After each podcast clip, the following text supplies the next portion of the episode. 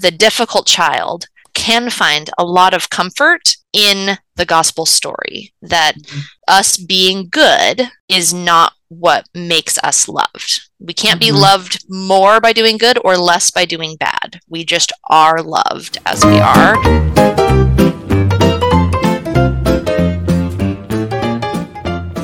Welcome back to Adventure Parenting with Grace.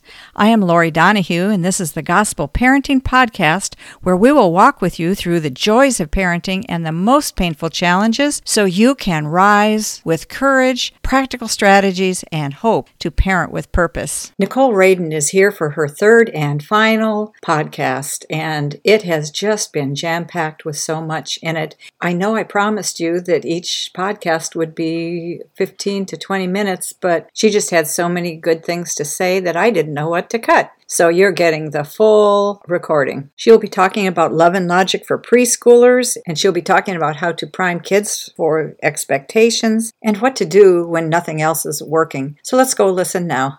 Okay, Nicole, this has been so good, and we've talked a little bit about preschool and it's been excellent. But I would like to talk a little bit more. Have you share with us some of the tools and tips for dealing with the preschooler in their unique needs? Can you share a little bit your thoughts about just how to deal with preschoolers with the love and logic or any other techniques that you have? Sure. So, uh, preschoolers are my favorite age group. I mm. find them hilarious and delightful and and just fun. I think that, or I know that, a lot of people don't share that perspective.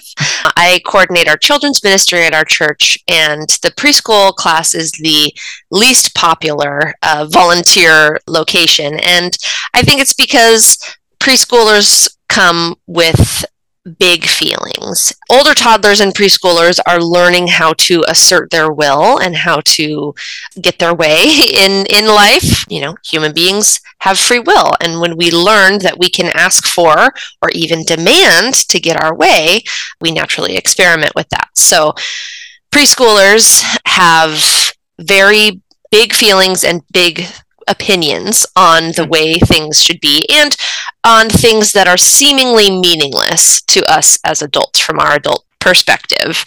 The great thing about this is that it provides so many opportunities for learning for preschoolers and i think that's one of the things that i delight in a lot is that the price tag is very small right where they sit at the table to eat lunch or what flavor granola bar they have or uh, if they brush their teeth first or put their pajamas on first. These are all very small options, but it's an opportunity for a child to learn how to make choices and to practice that. And so, speaking of choices, one of the best things that you can do with a toddler or preschooler is to consistently offer choices. We as humans strongly want control of something in our lives and preschoolers have very little control over the the flow of their day or what activities they do. You know most of a preschooler's life is dictated by the adults in their life and so they will be it's natural that they would be grasping for control of something. So making sure when you're working with or parenting a preschooler that you pepper the day with many many options to share control in appropriate ways so that can look like offering them a choice of two different color cups, or it can look like which of these two bedtime stories do you want to read? Offering lots and lots of opportunities for them to take a tiny bit of control will help lessen the chance that they will spiral into a tantrum because they've been able to assert their control in appropriate ways throughout the day. But unfortunately, that will not prevent all tantrums all mm-hmm. preschoolers and older toddlers will have tantrums and that's healthy and normal and is an inevitable part of life. So, what do you do? Well, one of the greatest tools in Love and Logic for parents of young children is what they call the uh oh song. The uh oh song is based on basic conditioning principles and is very is it, it's a very versatile tool.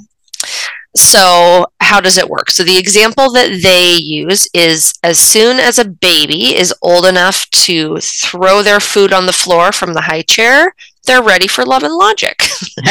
if you've ever interacted with a baby, you know that they love to play the throw and fetch game with adults. I'm going to drop my pacifier on the floor.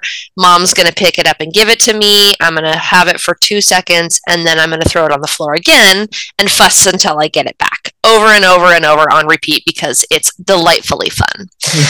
So for when the child, not the yes, it's a one-sided enjoyment experience. So let's say that they're in their high chair, they are having a meal or whatever, and they are spit the food on the floor, throw it onto the floor. So rather than saying, no, no, no, we don't put our, you know, food stays on our high chair. Let's do this again. And then that exact experience repeats three times until you're frustrated and then you're, they're, they're frustrated and, uh, and you don't know what to do. Um, so instead, utilizing Love and Logic's uh-oh principle, the first time they throw their food on the floor, spit their peas all over the carpet, you gently sing, uh-oh, dinner time's all done, and then lovingly wipe them up, pick them up out of their high chair, and put them on the floor or with their playpen or wherever there is next. You just end what the experience is after the unwanted behavior. You save your attention for happy times. It's rewarding for children, for people, when they're escalated or when they're doing an undesirable behavior for an adult to continue to interact with them, even if it seems negative. Even if you are saying, no, no, no, stop doing that, they're like, wow, I can manipulate the way that the grown up behaves when I do this behavior. That's entertaining. I'm going to keep doing it. So the uh oh song kind of cuts that off. And you avoid, you're not reasoning with a nine month old, right? You're not going to be like, we don't put our food on the floor because of XYZ, right? That's not, that's not logical. They are not going to understand that. Right. But they will understand after two or three repetitions that that behavior has no reward. It just ends whatever you're doing. You can expand upon the uh oh song, or it requires you to expand on it a little bit when they're older. So, at preschool age, maybe you have a preschooler who gets overstimulated, and when he does or he doesn't get his way, smacks his sibling. So, an uh oh song in this situation would be, uh oh, looks like we need a little break. And so, the benefit of preschoolers also is that they're small, so you can move them mm-hmm. physically, mm-hmm. not the way you can't when they're 14. So, you would sing, uh oh, pick up the preschooler, say, it looks like a little bedroom time, and we put them in the bedroom. And that then may escalate into a tantrum, but you don't try to reason, you don't try to explain. The kid knows that hitting was not a good option. They know what led to them being to the room. You don't need to explain it. You mm-hmm. can trust that they are smart enough to, to connect the dots there because they are. So you bring them to their room. If they are in a space where they're not already totally tantruming, you can offer them a small amount of choice by saying, do you want to keep your door open or closed? Sharing control. Like you're going to have some time in your bedroom. That was not okay, but you still have control over this one small thing. Mm-hmm. If they can't make the choice, then you would say, okay, looks like door is closed. So then you close the door and only have them stay in their room or stay away from the situation, whatever it was, until they are calm. And once they are calm, you welcome them back with happiness and joy and ready to play. And you don't need unless the child prompts it and wants to talk about what happened, you don't need to explain for the 100th time why we don't hit. You are just showing them through your actions that that kind of behavior isn't okay, won't be tolerated in your home, and you are addressing it immediately. Mm-hmm. So, lots of repetitions of that, or really actually, usually it's only a couple of repetitions, leads kids to modify their behavior on their own for intrinsically which is what you want you don't want them to modify their behavior because of their because of fear or because they're trying to manipulate. You want them to make that choice on their own. They've learned this is not a good way to work in the world. I'm connecting those dots internally on my own. And so my behavior is naturally changing because of that, not because mom told me so. Does that mm-hmm. make sense? It does. Uh, it seems like, though, it might be a good time to talk to them about why hitting their sister or brother is not good at a time everybody's calm and happy. Yeah, and I think that's a great point. And it reminds me of a fun fact that I learned that made so much sense in in my love and logic training and it was that kids are the best listeners when they don't think that that you are talking to them right so uh, when they don't think they're being lectured to or taught at mm-hmm. so that one way to help ensure that your kids hear what you're saying is to really have a, a truthful and heartfelt conversation with another adult in their presence or with an mm-hmm. older kid and include them as is appropriate but it's not like hey joshua let's talk about when you hit and why that's wrong but to talk about your own life so like maybe with your spouse you say like Hey, I wanted to talk about something that happened to me at work today. I was so frustrated because Jimmy took my stapler and I needed to staple something and I didn't know where it was. Mm. And I felt myself getting so frustrated because I had asked him not to take my stapler. So I took a moment to uh, to pray and ask God to help me process those feelings and figure out what to do next. Or I took three deep breaths and waited till I calmed down to go talk to Jimmy, or whatever behavior mm. is appropriate that you think might be helpful for your child to learn.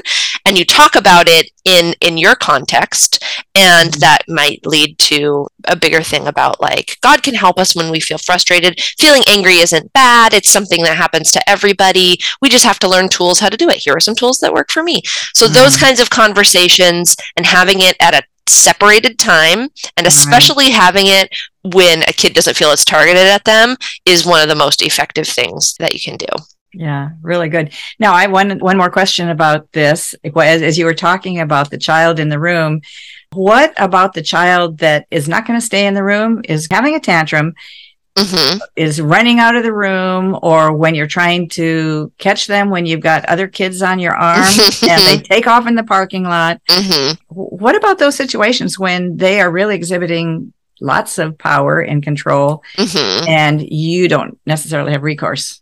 Yeah.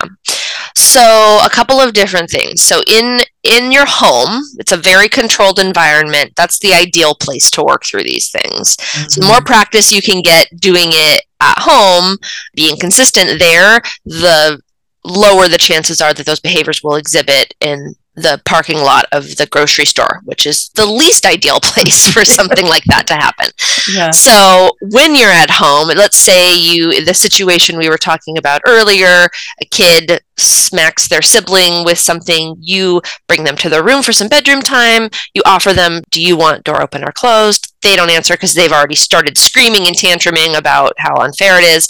And you say, okay, door closed. Feel free to come out when you're when you're sweet close the door, and then you step back. You know your child, you know they're not going to just be like, oh, door's closed, I guess I better calm down. They're going to open the door and try to storm you. and so, my suggestion would be to just offer a broken record of the same message. Mm-hmm. A human's stress cycle goes up, ramps up, peaks. There's a variation for how long it stays at its peak per person. For some people, it's two minutes. For some people, it's 45. It's really unfortunate if that's your child, but it might be. and so you let their stress cycle ride out because it will come down.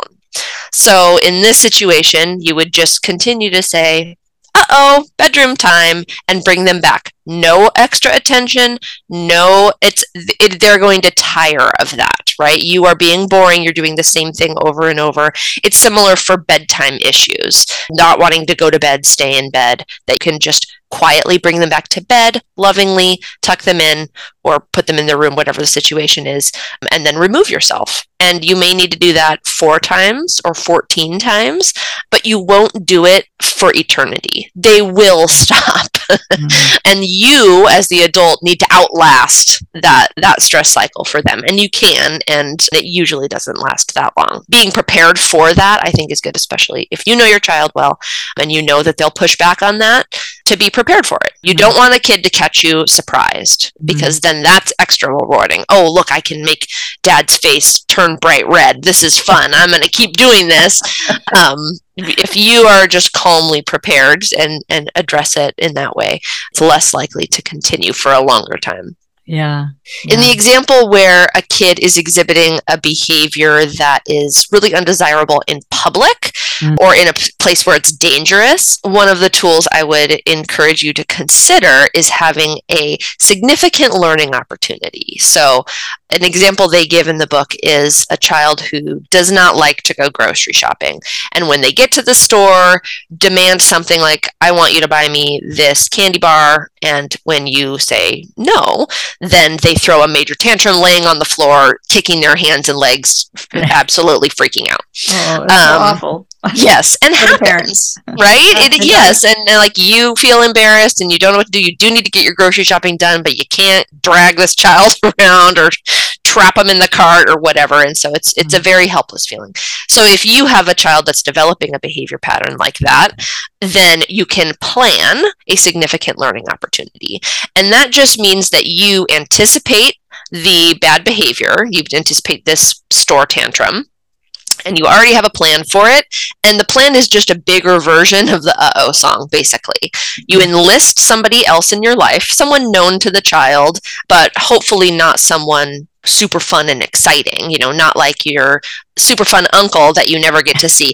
Somebody that you see regularly, maybe like a neighbor or an adult friend that's known to the child, so not scary, but can be an authoritative figure. And you say, uh oh, do you want to shop in this store with me quietly or go to your bedroom? And the kid's going to be like, You can't send me to my bedroom. We're at the store. I know that I'm going to get my candy bar if I keep screaming or whatever it is. And if they say like go to my room or if or if they don't choose you say okay and then that's when you text the person that drove also and is in the parking lot you say it's go time they appear and say come on sweetie let's go to your room and the kid is normally flabbergasted that that you're following through on what you said and that person takes them home puts them in their room usually this diffuses the ramp up of the tantrum because they're so surprised Mm. that you have orchestrated this thing. And mom or dad is able to do their shopping quietly enjoy it come home and lovingly greet their child. Oh i'm i'm so happy to see you.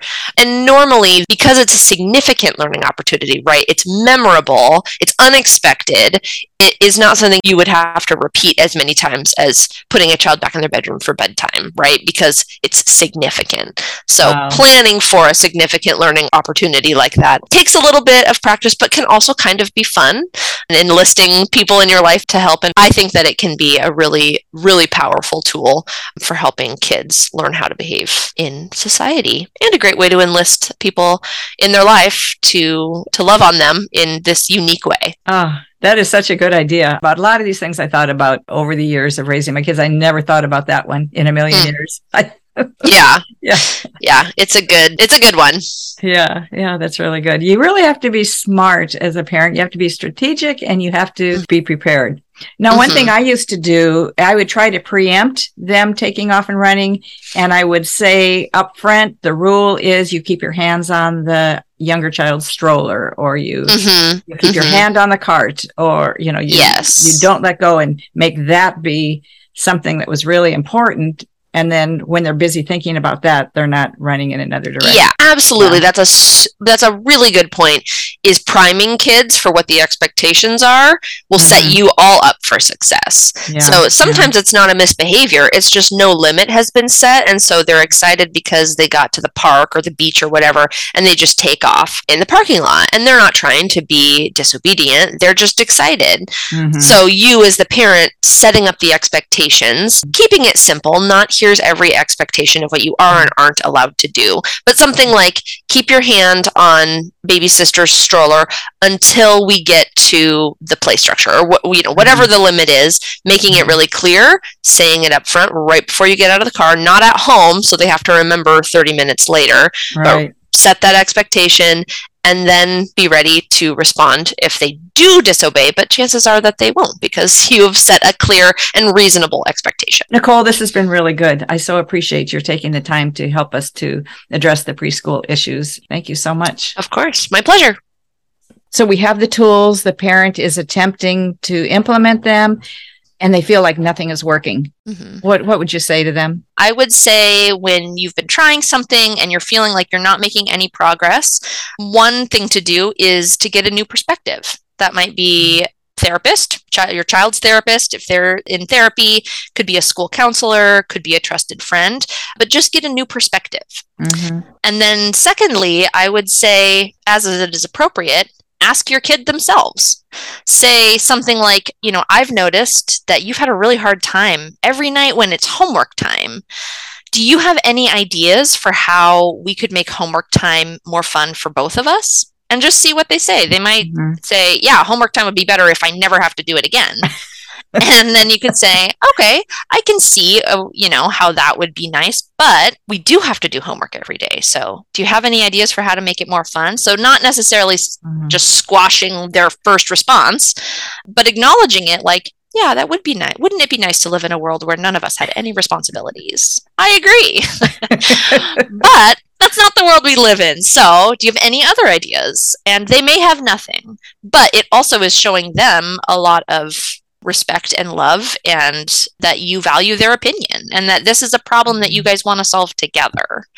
So I always recommend uh, posing the problem to the kid and seeing if they have any ideas. Yeah, that's a good idea. I remember one time when I was disciplining and I was set to give a not very harsh discipline. And I asked the kids, well, what should we do about this? What, you know, what do you think would be an appropriate discipline to help you remember next time not to mm-hmm. do that? And they they said some terribly hard, you know, like a year of not leaving my room or something. and I said, well, I don't think we have to be quite yeah. go quite that far. but they often uh, come up with, you know, yeah. they won't be easy on themselves necessarily. Yes, yeah, if you give them the space. Mm-hmm. So when we combine love and logic with the gospel, how do you see the gospel giving opportunity for more peace, security, love? Can you just put that into a little nutshell for us? I'll try. So, like I mentioned before, we know that Christ died for us while we were still sinners. Being well behaved is not a prerequisite for a child to be loved. And mm.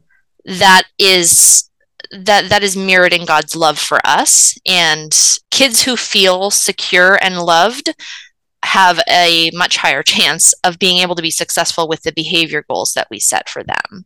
So I think love and logic is a sound approach for working with kids, but paired with the gospel, I would say it's it's kind of an unstoppable force for good.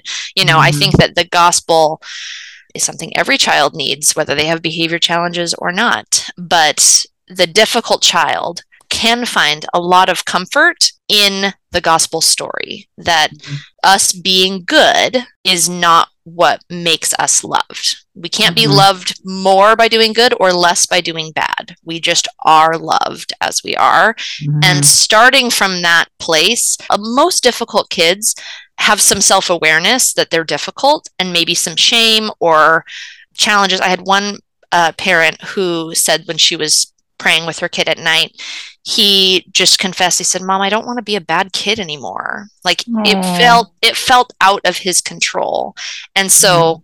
the gospel is so powerful in that that's not where our identity lies right mm-hmm. we can continue striving to get better all of us mm-hmm. but that we are loved as we are I love that. That's so good. Thank you. I was in a class that you were leading, and you told a story about a child and I'm just wondering if you would be willing to share that story about the child in the paints. Absolutely.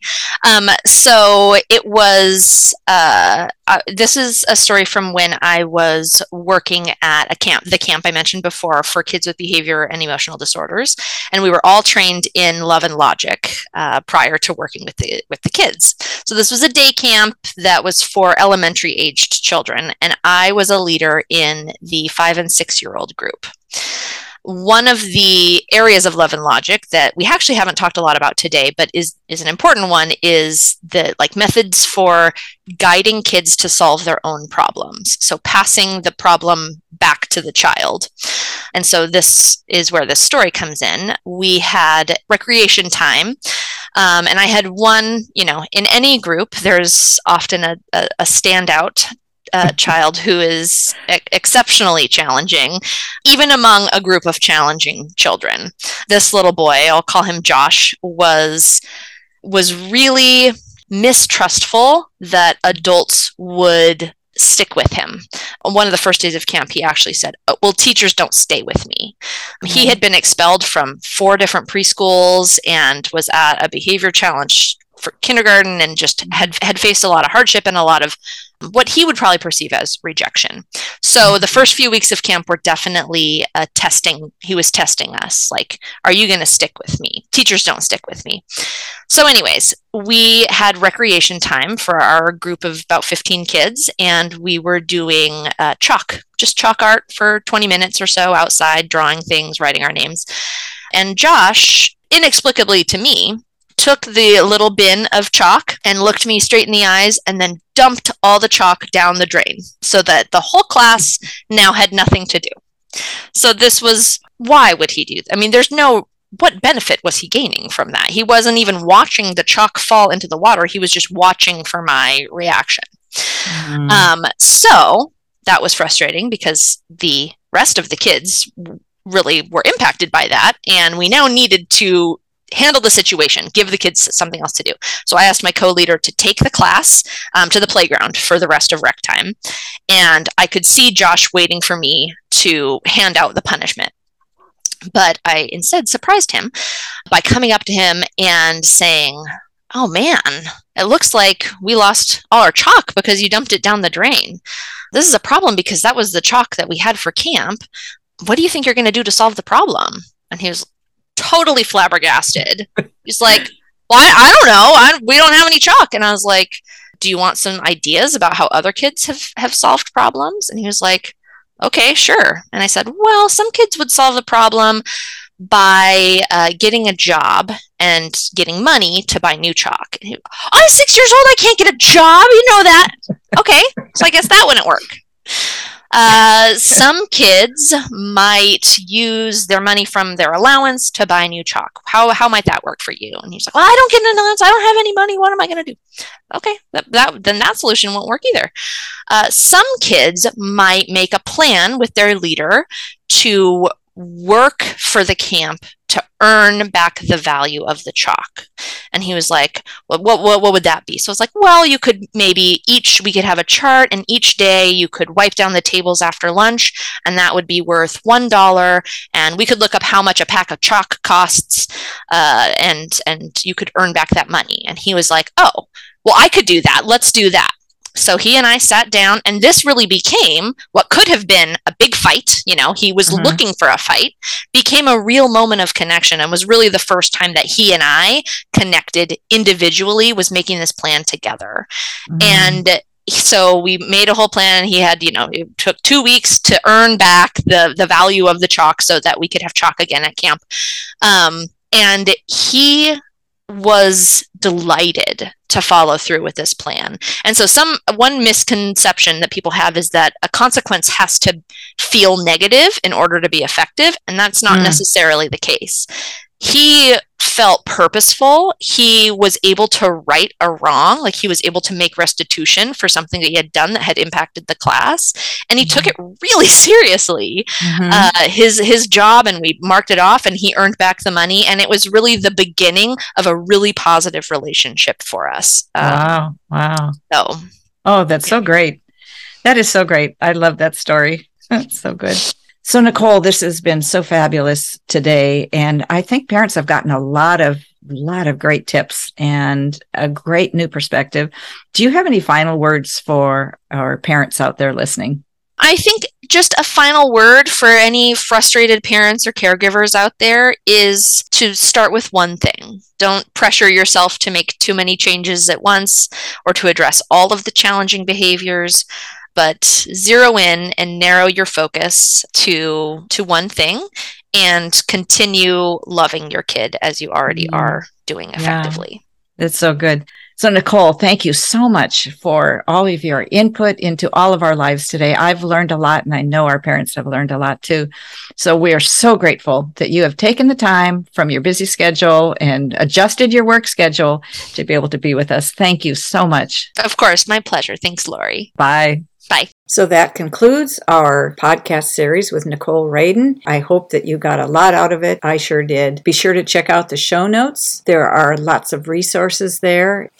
And if you have more questions or comments, be sure to email me at lori at kidstrengthforlife.com. I encourage you to practice a tool or two this week and let me know how it goes. I'd love to hear from you. And remember to rest in the Lord this week.